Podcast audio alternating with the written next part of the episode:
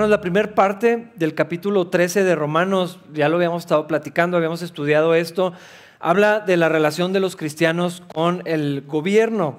Y la Biblia es muy clara con esto, debemos respetar a las autoridades, someternos a ellas, obedecer a las autoridades, honrarlas, no solamente es cumplir con lo que nos dicen, sino también la, honra y aún orar por el, gobierno. La segunda parte del capítulo... Eh, se mueve Pablo en otra dirección, pero no es completamente desconectado de lo que estaba diciendo anteriormente, porque nos está hablando acerca de las leyes, ¿no? respeten al gobierno, sométanse a las leyes que, hay en cada país, siempre y cuando no pasen por encima de las cosas de Dios. Pero eh, en, esta, en esta segunda parte del capítulo, Pablo se está moviendo hacia una ley más grande una ley más importante que es la ley del amor. Y la, palabra de Dios lo que nos dice es que el círculo de responsabilidades del cristiano es todavía más amplio, es más grande para, todos nosotros. Eh, nuestro compromiso no es únicamente hacer cosas o cumplir con, algunos mandamientos, eh, sino que se extiende hacia los demás en cuanto al amor. Ese es el principio básico por el cual todo lo que hacemos los cristianos y este antecedente que está dejando Pablo aquí va a tener que, así toda la importancia cuando entremos al capítulo 14, por ejemplo, que lo vamos a estar estudiando la semana que viene, si Dios lo permite. Y todo lo que hacemos los cristianos tiene que ser por amor o tiene que ser fundamentado por el amor. Dice en la carta a los Corintios que yo pudiera aún entregar mi cuerpo para ser sacrificado, vender todo lo que tengo y darlo a los que lo necesitan, pero si no tengo amor, de nada me sirve. esto es algo importantísimo. El Señor Jesús había ah, eh, dejado esto muy claro también. Él dijo, les doy un nuevo mandamiento, que es que se amen unos a otros.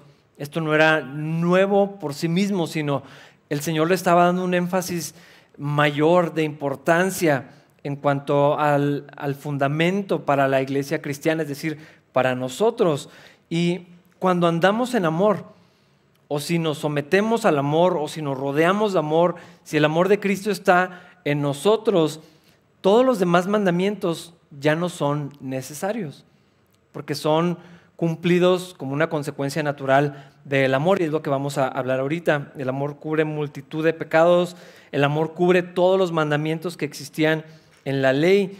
Y hermanos, es muy, no sé, a, veces tenemos, eh, hacemos muy trivial esta palabra de, del amor, eh, porque, porque tenemos una mala concepción. Normalmente lo, relacionamos con el amor romántico o con la emoción de sentir que amo a los demás eh, o el amor que sentimos por nuestra familia, pero es, es mucho más grande y, y, nos surge de una obligación, eh, tampoco es un sentimiento. Ahorita vamos a hablar un poco más de lo, que, de lo que sí es, pero todo lo que Dios quiere que hagamos tiene que ver con amar al Señor y amar a los demás. No se pueden separar uno de la otro. El Evangelio de Juan, perdón, las cartas de, de, Juan nos hablan sobre esto y dice, no puedes decir que amas a Dios y aborrecer a tu hermano. es imposible, hay una relación inmediata entre amar a Dios y amar a los demás y es lo que vamos a estar estudiando el día de hoy, porque fuera de esto, hermanos, toda obediencia queda hueca. Si, cumplimos con los mandamientos y no viene de amor, eh, es, pues queda como, queda vacío. Tiene que, tiene que ser el vínculo que nos lleve a la obediencia. Podríamos cumplir con muchas leyes y no amar y estaríamos, estaríamos eh, dejando eso vacío. De hecho, es mucho más fácil hacer cosas buenas, es más fácil cumplir con reglas que amar. Eh, eh, y, por eso es tan fundamental esto que nos va a decir el apóstol en esta sección. Vamos a leer versículos 8 al 9. 8 y 9. Dice, no deban nada a nadie, excepto el deber, amarse, el deber de amarse unos a otros si aman a su prójimo, cumplen con las exigencias de la ley de Dios, pues los mandamientos dicen, no cometas adulterio, no cometas asesinato, no robes, no codicies. Estos y otros mandamientos semejantes se resumen en uno solo, ama a tu prójimo como a ti mismo. Este es un punto de debate eh, probablemente mucho más grande de lo que debería de ser en cuanto al amor propio y el amor a los demás y todas estas cosas. Eh, aquí la Biblia está asumiendo que hay un amor que tenemos por nosotros. Dice en otra sección, nadie aborreció jamás a su cuerpo, lo sustenta, lo cuida, eh, lo protege. El hecho de que estés pensando en ti habla de eso. Pero no es el punto, sino así como consideras tus necesidades, tus problemas, tus situaciones como importantes, el amor tiene que ver hacia los demás en la misma medida que ya lo hacemos. Y lo que nos dice estos versículos es, no deba nada a nadie. Estamos en el contexto de, la relación de los cristianos con el gobierno, eh, y ya lo habíamos dejado claro, ¿no? No, no deber nada a nadie incluye pagar impuestos, pagar deudas, créditos, préstamos, promesas que hemos hecho, no quedar mal con lo que dije que iba a ser, los votos que hacemos cuando nos casamos, eh, no deba nada a nadie.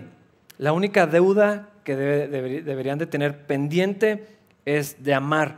Ahora, de aquí se ha sacado ah, una enseñanza que los cristianos no deberían de pedir nunca un crédito ni un préstamo y no deber absolutamente nada. No es lo que está diciendo, no es el punto de lo que está hablando el pasaje. Definitivamente los cristianos no deberíamos de comprometernos a algo que no podamos pagar y si hicimos ah, algún acuerdo financiero de cualquier tipo lo tenemos que cumplir, pero no es exactamente el punto que está diciendo el, pasaje, eh, sino que si algo vamos a deber, si algo nos va a quedar pendiente, si algo nos va a estar empujando, si algo nos va a estar motivando, porque tenemos eso inconcluso, es lo que está diciendo, que sea amarnos los unos a los otros. Es una obligación perpetua que tenemos primeramente con Dios, pero luego se tiene que extender hacia, hacia los demás, tiene que haber amor entre nosotros y, eso es algo continuo. Podríamos, ojalá, dejar atrás todas nuestras deudas. Algunos lo logran, otros no tanto. Eh, podríamos brindar honor y respeto a quien lo merezca y no tener ninguna obligación adicional ni con el gobierno, ni con las personas, ni con, ni con nadie. Pero hermanos, lo que está diciendo el apóstol aquí es que no hay un punto donde las personas podemos llegar a decir, es que ya amé todo lo que tenía que amar. Es decir, cuando debes algo dices, ok, ya terminé de pagar, ahora tendré deudas con otra cosa, ¿no? Pero, pero ya terminaste tu compromiso. Eh, no, hay deuda en ese sentido, o, el honor para, para, alguna persona o lo que sea. Pero en cuanto al amor, es imposible. Y, de hecho está diciendo que no debería ser así. No podemos decir, es que ya me demasiado, ya me es suficiente. Esto tiene que quedar abierto en el sentido, si, lo vemos como una deuda que da o sea, queda continua, ¿no? No, llega el momento en el que está saldada y decimos, ok, no, ya fue suficiente por hoy. Eh, no, eh, si algo vamos a tener pendiente los cristianos es amar a los demás. Y, y cuando lo vemos así, una deuda imposible de saldar, esto es una motivación también para continuar hacia el amor, para conocer el amor verdadero y, y el amor que la Biblia dice que debemos de tenernos unos a los otros.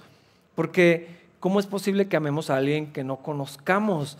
Suena hasta extraño, porque lo estamos relacionando con el afecto que sentimos por la gente que es cercana a nosotros, pero el amor bíblico y el amor del que estamos hablando no es exactamente ese tipo de amor, no es el aprecio por alguien que te cae bien o, el, o el cariño que se forma cuando, cuando pasas tiempo con alguien es algo más, más grande que eso. Es decir, si forma parte, pero es más grande que, eso.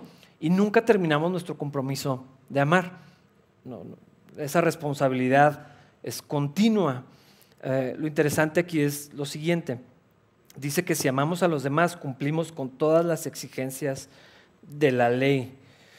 Los expertos no están de acuerdo si eran 613 mandamientos, 610 o más los que estaban en la ley de Moisés. Podríamos pensar únicamente en los 10 mandamientos. Quiero, quiero leerlos para que veamos el punto. No tendrás dioses ajenos delante de mí. No imagen, y este, este, mandamiento, no tomarás el nombre de tu Dios en vano. Acuérdate del día de reposo. Aquí van cuatro. Los primeros cuatro mandamientos de, de los diez tenían que ver con el Señor, con amar a Dios. Los otros seis, honra a tu padre y a tu madre, no matarás, no cometerás adulterio, no robarás, no dirás falso testimonio, no codiciarás lo que tiene tu prójimo. Tiene que ver con los demás, con amar a los demás. La prohibición o, el hecho de que digan eh, así en sentido negativo, es muy extraño que ahora la cultura es que no deberíamos de usar jamás la palabra no. Eh, no le digas que no, di mejor vamos a hacer esto. Al menos lo que aprendemos del Señor es claramente lo que sí debemos hacer y lo que no debemos de hacer. Pero el punto no es únicamente no hacer el mal, sino que la fuente del amor, cuando está en nosotros, nos va a llevar a no causar daño a nadie y a, no a, buscar el, bien de, los demás. Es lo que está diciendo aquí. El amor es el trasfondo de todos los mandamientos, es el vínculo que sostiene todos los mandamientos que encontramos en la ley. Si alguna vez has leído eh, Deuteronomio, números y, todos estos, ah, vienen una lista enorme de cosas. ¿Cuáles son las reglas cuando alguien es, ah, muere accidentalmente en el campo, cuando sucede tal cosa, cuando hay un pleito, cuando no pudo pagar una deuda, cuando, o sea, vienen muchísimas cosas, pero todo lo que está detrás de ellos tenía que ver con el amor, el amor a los demás. Y cuando al Señor Jesús le, preguntaron, lo hicieron a propósito para ver qué decía y a ver si se equivocaba o a ver qué, respondía en esto. Y le preguntaron, ¿cuál es el mandamiento más importante? Imagínate, de 613 que tenía la ley. Además, esos eran los que Dios había dado.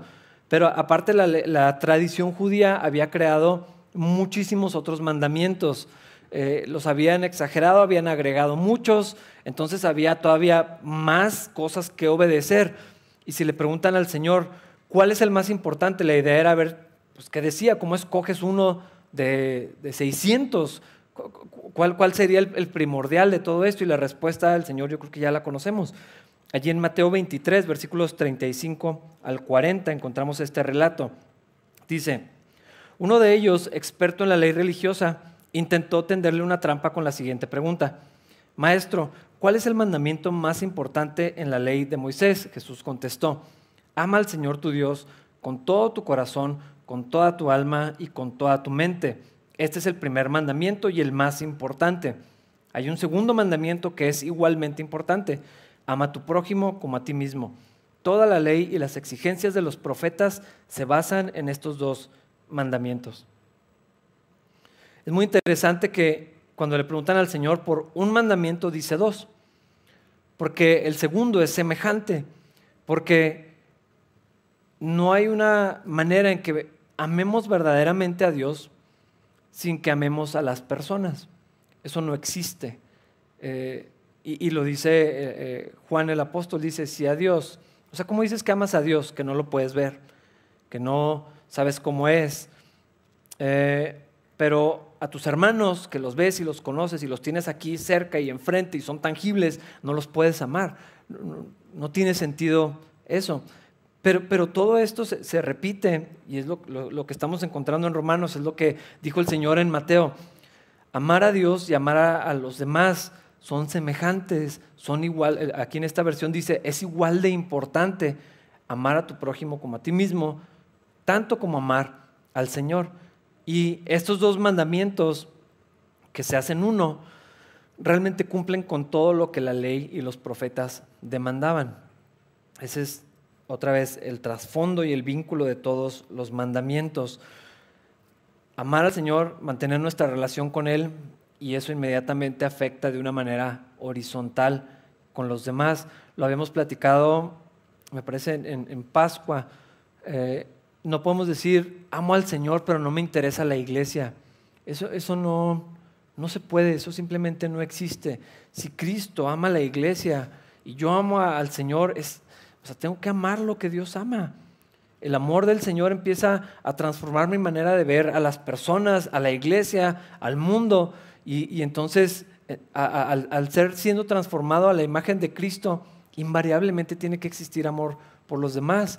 Por eso la vida cristiana es una vida de comunidad, es una vida de familia, es una vida relacional. No existen los ermitaños cristianos, eso no, no es posible. No existen los llaneros solitarios, no existen los, ah, los aislados. E, esa no es la vida cristiana. Y no estoy hablando de personalidades. Hay gente más reservada y otros más extrovertidos. Hay gente que le encanta estar siempre rodeada de personas y otros que prefieren pues menos. Es irrelevante porque no se trata de cuántas personas hay en tu vida, sino de comunidad y de relación con los demás, independientemente del contexto.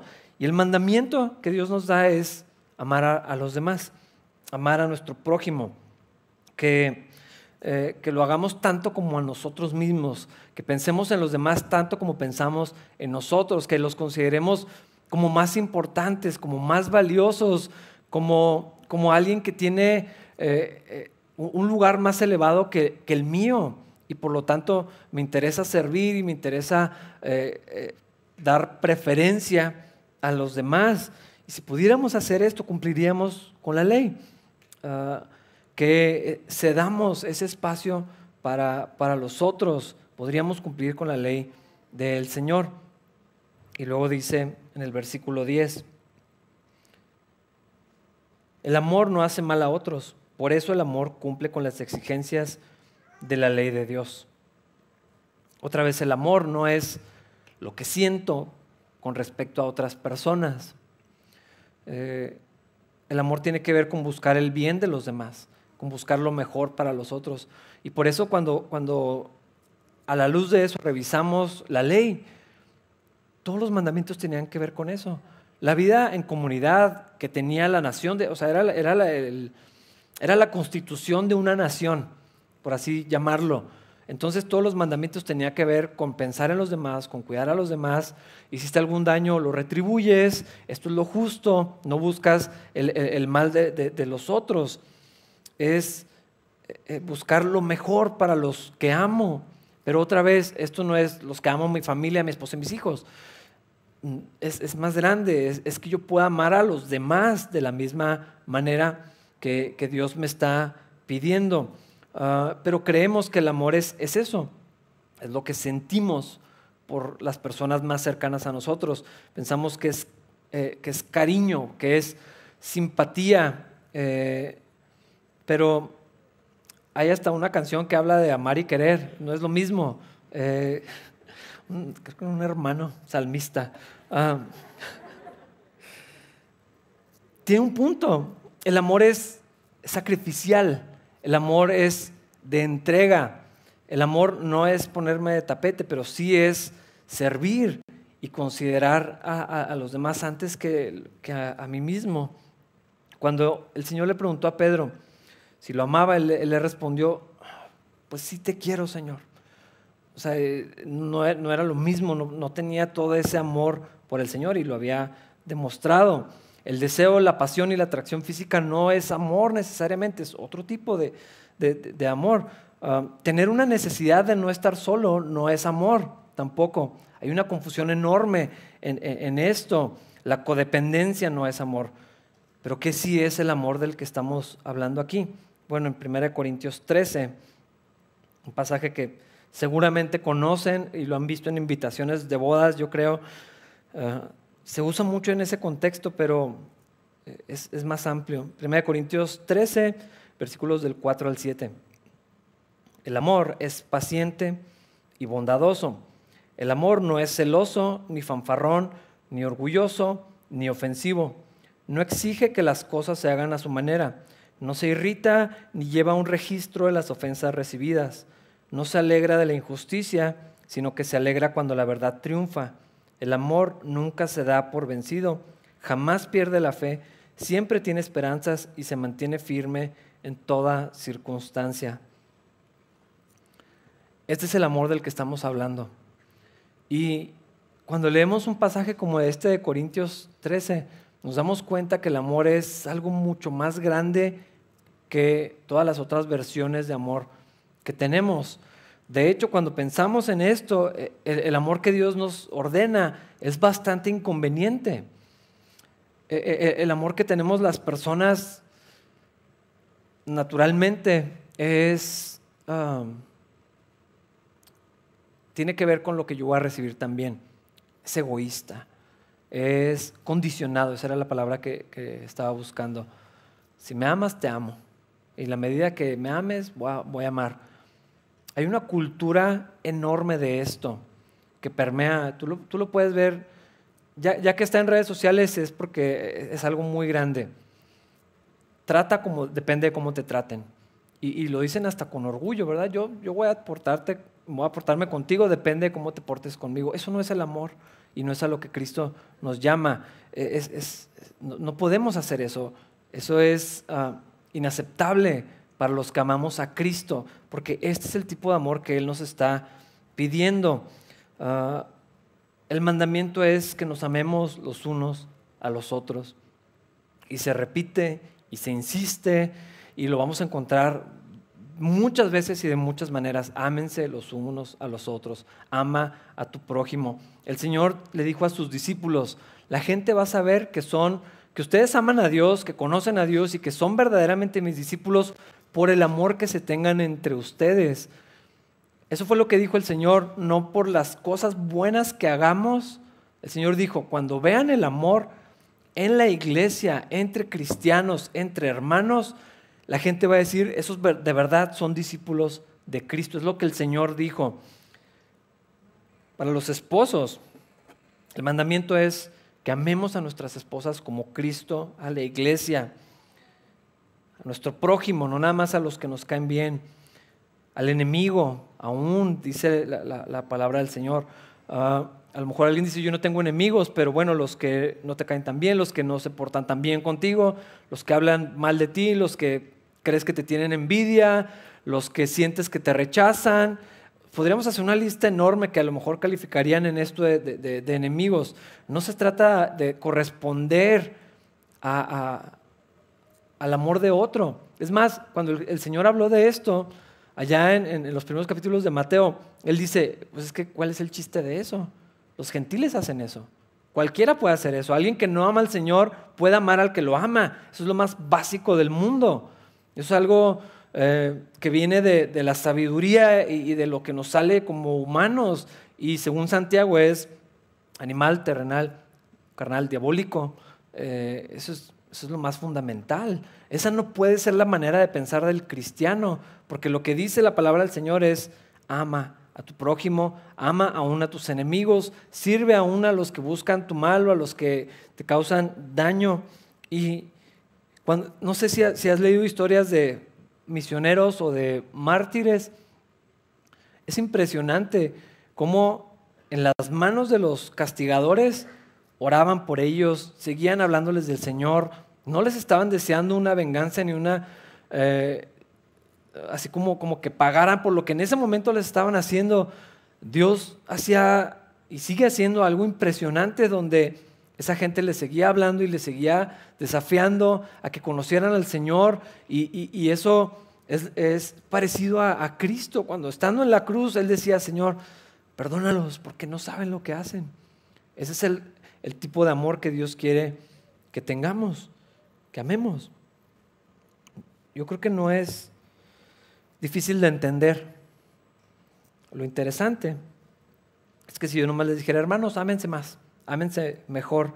Ah, es decir, sí, pero eh, porque ese es el mandamiento, pero este es el, problema.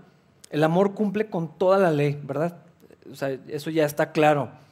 Si pudiéramos amar como Dios quiere que amemos, cumpliríamos con la ley, toda ella. Y entonces no sería necesario Cristo, porque si yo lo puedo hacer y cumplo con todos los mandamientos, entonces ¿para qué viene Jesús? Eh, pero lo que encontramos en la escritura claramente, y sobre todo en Romanos que ha estado haciendo este argumento, es que yo no puedo cumplir con la ley, no tengo la capacidad de hacerlo. Y, si entendemos que la ley se resume en el amor, la, la, inferencia es bastante obvia, yo no puedo amar como Dios quiere que ame. Eso no está en mí, no tengo esa capacidad. Si pudiera, ya lo hubiera hecho y, no hubiera sido necesario que viniera Cristo, porque entonces todos podríamos cumplir con la exigencia de, la ley.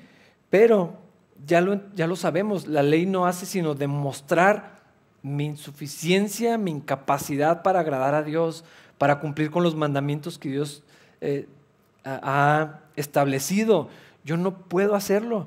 No tengo manera de lograr con, con todo eso que Dios pide. De hecho, la ley lo que me demuestra es que no puedo. Me enseña mi pecado y me dice, no puedes y lo que necesitas es un Salvador. La ley nos lleva a Cristo, aunque lo veamos desde, aunque lo podamos ver desde este ángulo de decir, ok, la ley son mandamientos, pero se resumen en amor y si pudiera amar, cumplo con todos los mandamientos. Lo único que hace esto es llevarme a mi necesidad de, de Jesús.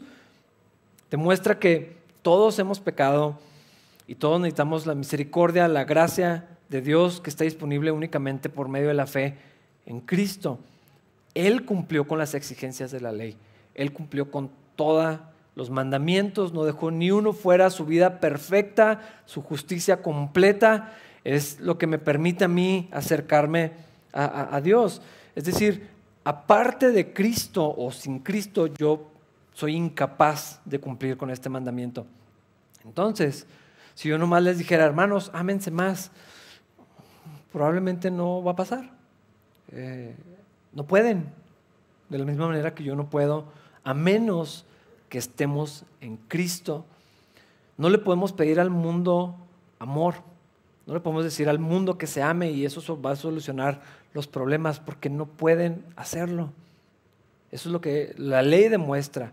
La gente, los humanos, nosotros, yo, no podemos amar a los demás como deberíamos y por eso hacemos un montón de cosas egoístas y cosas terribles pasan en el mundo porque no hay amor.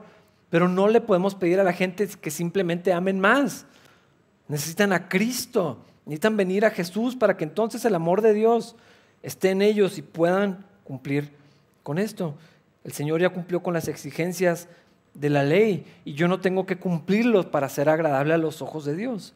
Yo no tengo que amar más para que Dios me acepte, yo no tengo que amar más para ser justo delante del Señor. Únicamente la fe en Cristo es lo que puede hacer eso.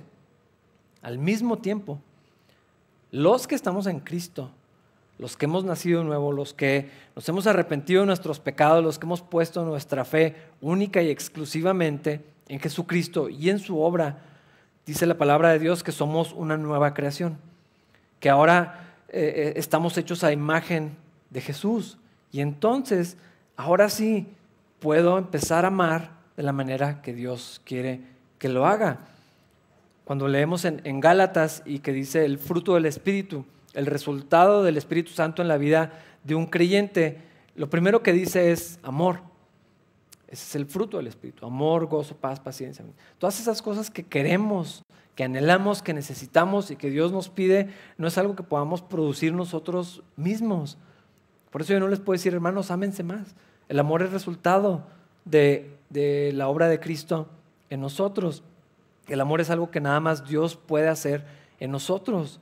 Y es un amor que se parece cada vez más a eso que leíamos en, en 1 Corintios 13, cada vez menos egoísta, cada vez se irrita menos y se va perfeccionando el amor de Cristo en mí mientras va avanzando mi vida, eh, mi caminar con Jesús y el Espíritu Santo va transformándome y yo permanezco en Cristo y cada vez soy más como Cristo, entonces ese amor se va a ir eh, perfeccionando en mí hacia, hacia los demás. Eh, siendo una nueva creación en, Jesús, si puedo amar de esta manera, si puedo hacerlo, porque eso es lo que soy ahora. Es quien Cristo me hizo y, entonces puedo caminar en esas cosas que Él preparó. Pero tiene, tenemos que poder ver esta verdad tan fundamental. Aparte de Cristo no se puede. Tiene que ser a través de Cristo, al estar unido a Cristo, por el poder del Espíritu Santo que, está en mi vida y porque estoy unido a Cristo, entonces puedo caminar de esta manera. Y, y entonces aunque no me amen de la misma manera a mí, yo voy a poder ser cada vez menos egoísta, no nada más buscar lo mío, sino empezar a buscar el bien de los demás, porque estoy unido a Cristo por medio de la fe. Su vida está en mí. Eh, eh, soy, soy otra creación, tengo otra naturaleza que antes no era capaz de amar de esa manera. Ahora sí, lo que tengo que hacer es caminar en fe, recibir por fe todos los días lo que, lo que Cristo dice que soy ahora, lo que Él hizo, y entonces puedo obedecerlo. Y Puedo amar a mis hermanos y a mis hermanas en Cristo, puedo amar a mi prójimo, puedo amar aún a aquellos que buscan mi mal, como lo dice la palabra. Hermanos, si estamos en Jesús, si hemos nacido de nuevo, entonces sí podemos obedecer esto. Tenemos que andar en fe en esto. Tenemos que recordar lo que somos y lo que Cristo hizo. ¿Por qué insisto con esto? Porque lo decimos, o sea, buscamos argumentos de por qué no amar o por qué no lo hago, lo que me hicieron, lo que viví, lo que pasó, lo que sucedió hace mucho tiempo, todas estas cosas. Pero lo que el Señor está diciendo aquí es bastante claro. Es una deuda que no podemos acabar de saldar, el amar a los demás. Es algo que no se termina, es algo perpetuo, es algo a lo que estoy obligado estando en Cristo. Y al mismo tiempo, Él me da la capacidad para poder andar en eso.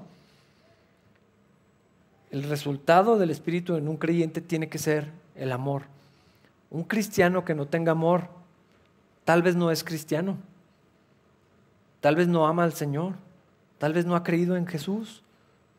Tal vez necesita creer el Evangelio, arrepentirse y venir a Cristo y entonces el amor de Dios va a empezar a salir de su corazón. Este, esta clarificación, hermanos, es necesaria continuamente, porque las iglesias cristianas están llenas de personas que yo no sé si están en Cristo o no, que yo no sé si de verdaderamente han creído en Jesús o no, pero el fruto indiscutible, el resultado en un creyente es que tenga amor. Y si yo reviso mi vida y no tengo amor, algo está mal, algo está pasando en mi corazón. Y Pablo, hablando de este amor, empieza a irse a algo práctico y, hacer una exhortación importante en los versículos 11 y 12. Dice, esto es aún más urgente, o sea, amarnos, porque ustedes saben que es muy tarde, el tiempo se acaba. Despierten, porque nuestra salvación está ahora más cerca que cuando recién creímos. La noche ya casi llega a su fin, el día de la salvación amanecerá pronto. Por eso, Dejen de lado sus actos oscuros como si se quitaran ropa sucia y pónganse la armadura resplandeciente de la vida recta. El llamado que está haciendo Pablo en, este capítulo no es a tomarnos de las manos y, amarnos. O sea, no es eso lo que está diciendo. Eh, no es ese el tipo de amor del que está hablando. Está hablando de acción y está hablando de despertar eh, y está poniéndolo en contexto de la urgencia que tiene el mundo por la oscuridad en la que está. Es obvio cuando vemos al mundo que los problemas que están sucediendo es falta de amor, pero no tienen la capacidad de amar a menos que vengan a Cristo. Porque vemos cosas tan terribles por, por, el egoísmo, por buscar el beneficio personal. El mundo está en una espiral hacia abajo espantosa, donde se está hundiendo más y más en, en las tinieblas, porque no conocen al Señor. Y hermanos, los cristianos necesitamos escuchar este llamado y lo que está diciendo Pablo es, despierten. No es solamente, hermanos, vamos a amarnos porque es lo que Dios quiere, qué bonito es el amor. No, está diciendo, hermanos, despiértense, abran los ojos, ya es tiempo, pongan atención a lo que está sucediendo. E, e, e, es el llamado que está haciendo aquí, hermanos. Algunos, si no es que todos nosotros necesitamos despertar la realidad que estamos viviendo. Y es muy interesante que lo está haciendo en, el contexto del amor, porque otra vez no es un sentimiento bonito, de hecho a veces el amor se siente todo lo contrario, porque dar tu vida no es algo que brota de, las emociones más hermosas que pueda experimentar el ser humano. Servir a otros, pensar en los demás, negarte a ti mismo para, con, tal de bendecir a otros, no necesariamente es un sentimiento placentero. Hay bendición, hay gozo, sí, pero, pero a veces requiere de, un esfuerzo.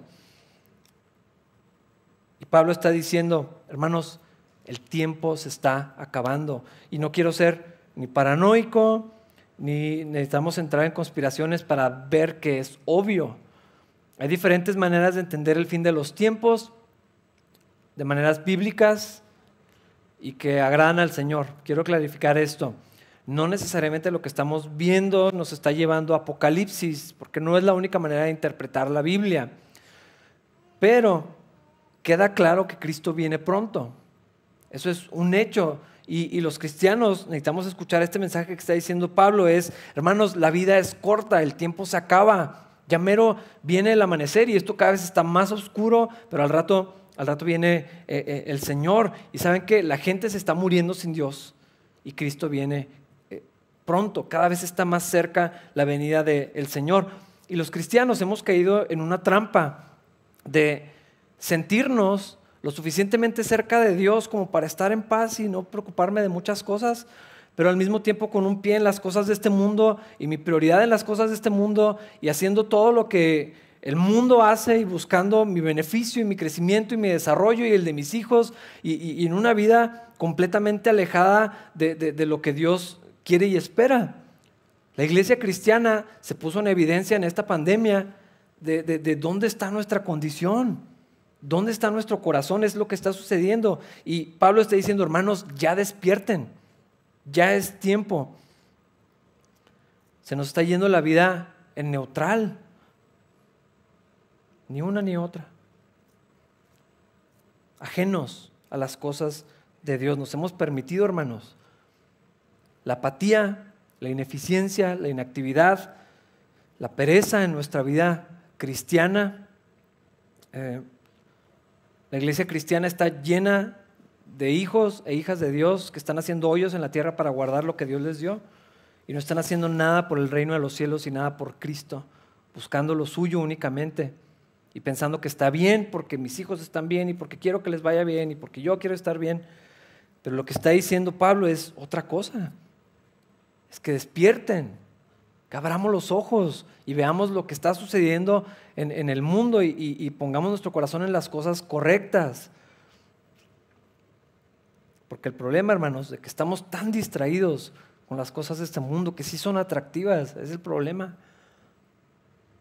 El problema, hermanos, tiene que ver con lo que estábamos hablando anteriormente. No amamos al Señor, no lo suficiente. Y nos hemos, eh, eh, hemos encontrado contentamiento y hasta orgullo en, ser como Pedro y decir, pues, pues sí te quiero, Señor.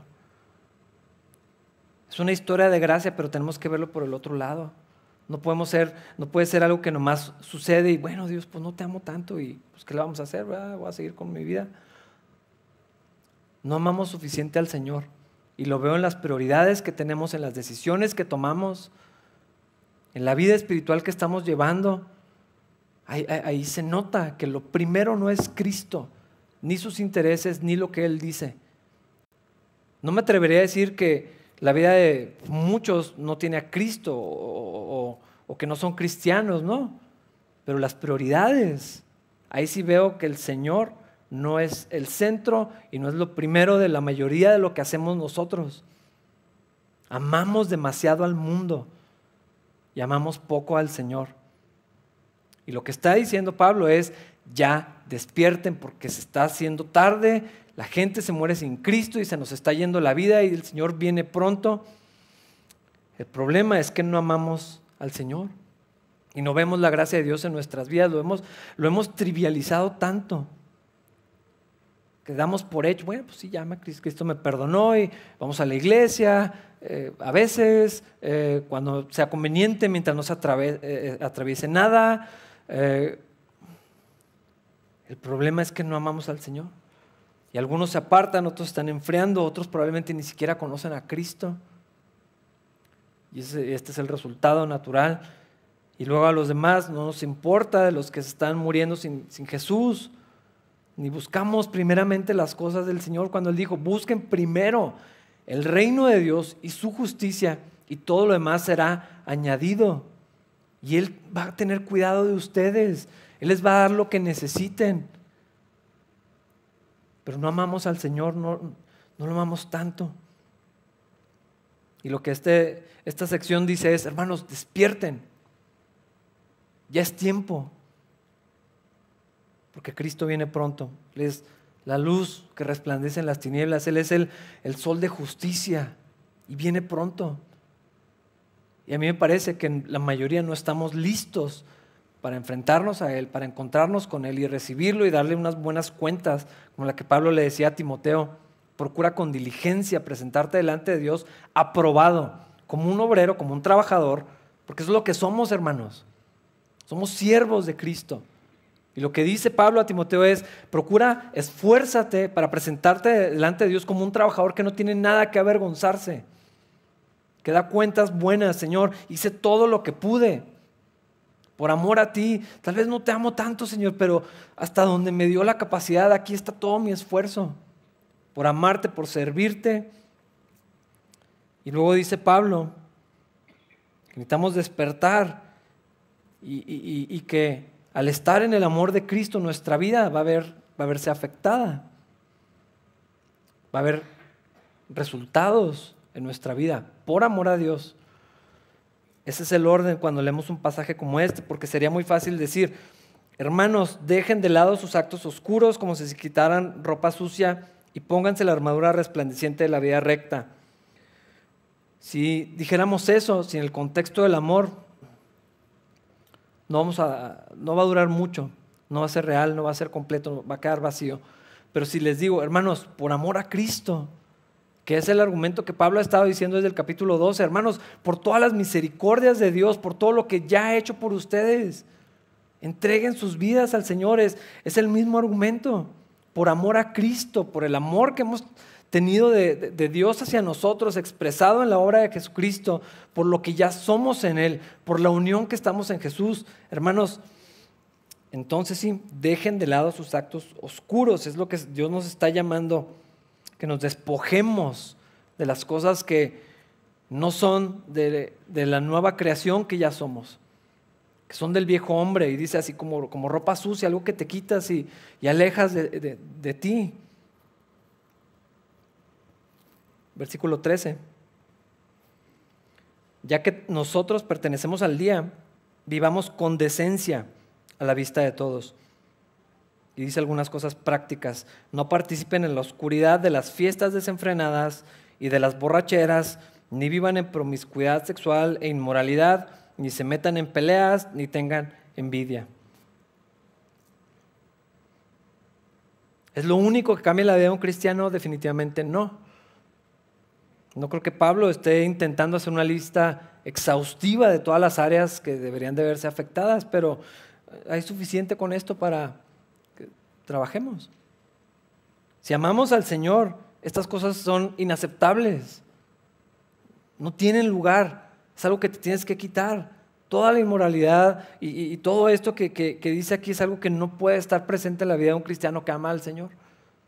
Pero como estamos adormecidos, entonces nos vamos deslizando en estas cosas y nos vamos permitiendo participar de ellas y no lo vemos tan malo y ah, pues el domingo voy a la iglesia y, de pronto la oscuridad y, la luz empiezan a, no se distingue cuál es cuál y la raya está borrosa y no nos damos cuenta, pero Pablo dice, no, nosotros, nosotros somos del día, nosotros somos de la luz, nosotros podemos, no nada más debemos hacerlo, podemos vivir de una manera que sea eh, como dice aquí, con decencia a la vista de todos. Una vida que no tiene nada que esconder. No es perfecta. Hay cosas en mi vida que yo preferiría que no se vieran, pero ahí están. Pero es algo que puedo traer a la luz. Es algo que podemos vivir delante de cualquier persona sin tener que esconder nada. Eso es lo que está diciendo aquí. Hermanos, ustedes pertenecen a la luz. Vivan como alguien que anda en la luz que andemos en la luz como Cristo está en la luz, porque Él es la luz. Eso es lo que está diciendo básicamente aquí. No es, no hagan esto, no hagan esto, el cristiano no puede tomar, el cristiano no puede ir a hacer tu lugar. No, no, empieza por ahí. Está diciendo, vivan como alguien que está en la luz, vivan como, como Cristo quiere, de una manera que agrade al Señor. Invariablemente eso va a tener un efecto en todo lo demás si amamos al Señor. Y es lo que dice en versículo 14. En lugar de eso, más bien vístanse con la presencia del Señor Jesucristo y no se permitan pensar en formas de complacer los malos deseos. Otra versión dice, no provean para las cosas de la carne. No solamente es dejar de hacer cosas, esa no es la vida cristiana, eso sucede cuando amamos al Señor, pero al mismo tiempo que en obediencia a Dios y por amor a Cristo nos vamos despojando de ciertas cosas que no deberían de estar ahí y Dios va trabajando en ciertas áreas, al mismo tiempo buscamos lo que es, es correcto. Cuando Pablo le escribe también a Timoteo y le dice, huye de las pasiones juveniles y busca el amor, la justicia, la fe con los que de limpio corazón eh, aman y, sirven al Señor. No solamente no hago esto, necesito llenar mi vida de otra cosa que es de Cristo. Es lo que está diciendo aquí. Si me tengo que despojar, porque la ilustración es, te quitas como ropa sucia, te vistes de, otra cosa, de Cristo, de la presencia del Señor. Eh, no solamente no hago lo que a Dios le ofende, sino busco lo que a Dios le agrada.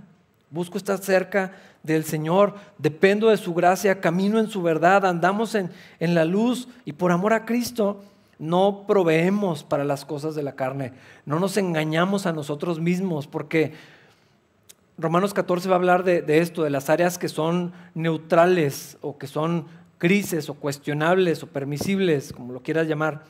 Pero a veces en estas cosas nos engañamos a nosotros mismos y nos permitimos proveer para la carne. Y, decimos, no, es que no hay que ser religiosos y yo no vivo para andar agradando a las personas. Y luego nos ponemos en situaciones donde es como estar, eh, o sea, ¿qué, necesidad sería para mí, hermanos, estar hablándoles en la orilla de, yo no me quiero caer de ahí. ¿Para qué me engaño diciendo que no me voy a caer, que no pasa nada, que alguien me puede decir o que estoy muy consciente de dónde está el peligro? La vida cristiana no se trata de qué tan cerca puedo estar del pecado sin que peque. ¿Qué tanto me puedo acercar a las cosas del mundo sin ofender a Dios? Esa no es la vida cristiana, ese no es el punto que está haciendo. Sino que nos alejamos de lo que es peligroso, de lo que es ofensivo para el Señor y buscamos estar cerca de Él. En lugar de estar pensando qué tanto me puedo alejar de Dios sin perderme. ¿Qué tanto puedo eh, dejar de ir a la iglesia? ¿Qué tanto necesito no leer la Biblia o no necesito la comunidad? Pero, que me mantenga lo suficientemente cerca de Cristo. No sé si me explico. Esa no es la vida cristiana, es yo quiero estar cerca del Señor. Y es lo que está diciendo aquí. Dejamos esas cosas y nos acercamos a, a, Cristo. Queremos estar cerca de Él. Lo más cerca posible, no lo más lejos o cerca necesario. Lo mínimo básico, lo mínimo fundamental, nomás para estar tantito cerca. No es eso lo que, lo que, lo que está diciendo. Hermanos, ah, hemos llegado a creer que cuando decimos caer en tentación, no sé por qué lo hemos creído, que, estamos hablando de accidentes. Nadie peca por accidente. Casi siempre es por una necedad como la que está diciendo aquí, que proveemos para la carne. Nos ponemos en situaciones que pensamos que podemos manejar. Y, y luego, ay, o sea, como si fuera un error. El, pecado siempre es una decisión consciente. Siempre. Siempre es una decisión de buscar lo que Dios quiere o lo que yo quiero. Lo que necesito cuando Dios lo provea o de maneras ilegítimas, porque es mi necesidad. Lo que Dios quiere es que estemos cerca de Cristo, que seamos honestos, transparentes con nosotros mismos, que no proveamos para las cosas de la carne, que no demos oportunidad de maquinar cosas que van a terminar mal, sino que nos vistamos del Señor, que estemos cerca de Cristo, cerca de su cuerpo, cerca de las cosas que Dios ama, buscando crecer en Él, permanecer en Él por medio de la fe y de la gracia, pero al mismo tiempo nos inclinamos hacia esas cosas. Recibimos por fe lo que Cristo hizo, lo que somos en Él. No se trata de cumplir con los 613 mandamientos y estar tachando y, decir, ok, este ya lo hice, este ya lo hice porque la deuda que tenemos con Dios, que es lo que decía al principio, no es algo que se pueda terminar. no, puedo amar menos y no he amado lo suficiente. Siempre puedo amar más, siempre puedo amar mejor a Cristo primeramente, al Señor y a los demás. Y entonces al estar en esa relación con Dios, aquí es donde sí entra el contexto completo de decir que es una relación, es una persona no es el conjunto de reglas que dice el cristianismo. En eso no hay vida. Pero cuando estoy cerca del Señor encuentro la vida y la vida de Cristo en mí empieza a brotar en todas direcciones y entonces por amor al Señor puedo caminar en obediencia y despertar y, darme cuenta de la condición en la que está el mundo y la que está mi vida y la gente a mi alrededor y, y busco las cosas del Señor, primeramente su reino, su justicia y confío que Dios se va a encargar de lo demás. Y eso tiene un efecto en mi vida, en la manera en que vivo, con decencia, delante de cualquier persona, con transparencia, porque andamos en las cosas de la luz, en las cosas del día, no en las de la noche, y por amor al Señor, que es lo más importante. Por medio de la fe en Cristo Jesús podemos andar de esta manera. Eso es lo que Dios quiere, hermanos. El amor es algo que podemos vivir ya, ahora mismo. Y otra vez, el afecto fraternal sí es parte del amor. Eh, eh, el amor entre, entre pareja definitivamente es, es parte del amor de Dios, pero el que Dios nos manda, nos pide y produce en nosotros es un amor que nos alcanza para bendecirnos a todos nosotros, aún a los que no están aquí, a los que nos persiguen, a los que nos ultrajan, a los que no conocemos tan bien, a los que buscan nuestro mal. Esa es la clase de amor que, que Dios quiere y produce en nosotros. Hermanos, anden en ese amor. Es algo que podemos hacer ya, hoy mismo, caminar en lo que Dios preparó para nosotros. Vamos a ponernos de pie para orar. Señor, gracias por, tu palabra, Dios, gracias por esta sección de, la escritura, Señor, donde podemos ver claramente, Dios, la necesidad de amar aún más el recordatorio, Señor, de ese mandamiento que tú nos has dado de amarnos los unos a los otros, amarnos los unos a los otros. Señor, entendemos por tu palabra que en nuestras propias fuerzas es imposible hacerlo, pero tu Espíritu Santo lo puede producir en nosotros y al estar en la vida de Cristo, Señor, podemos amar como tú quieres que lo, que lo hagamos, Señor. Ayúdanos a caminar en esa dirección, como las nuevas criaturas que somos a la imagen de Cristo, cada vez más parecidos a Él y cada vez más como un amor como el que Cristo tiene. Llena nuestro corazón de amor, Señor, y enséñanos a vivir de esta manera. Primeramente, amarte a ti, Señor, sobre todas las cosas, y después andar en el amor hacia los demás de la manera que tú mismo dices que es semejante y que es igual de importante, Señor. Llénanos con tu Espíritu, Señor, y haz tu obra en nosotros hoy mismo, Señor, y esta semana, Padre. Te lo pedimos en Cristo Jesús. Amén.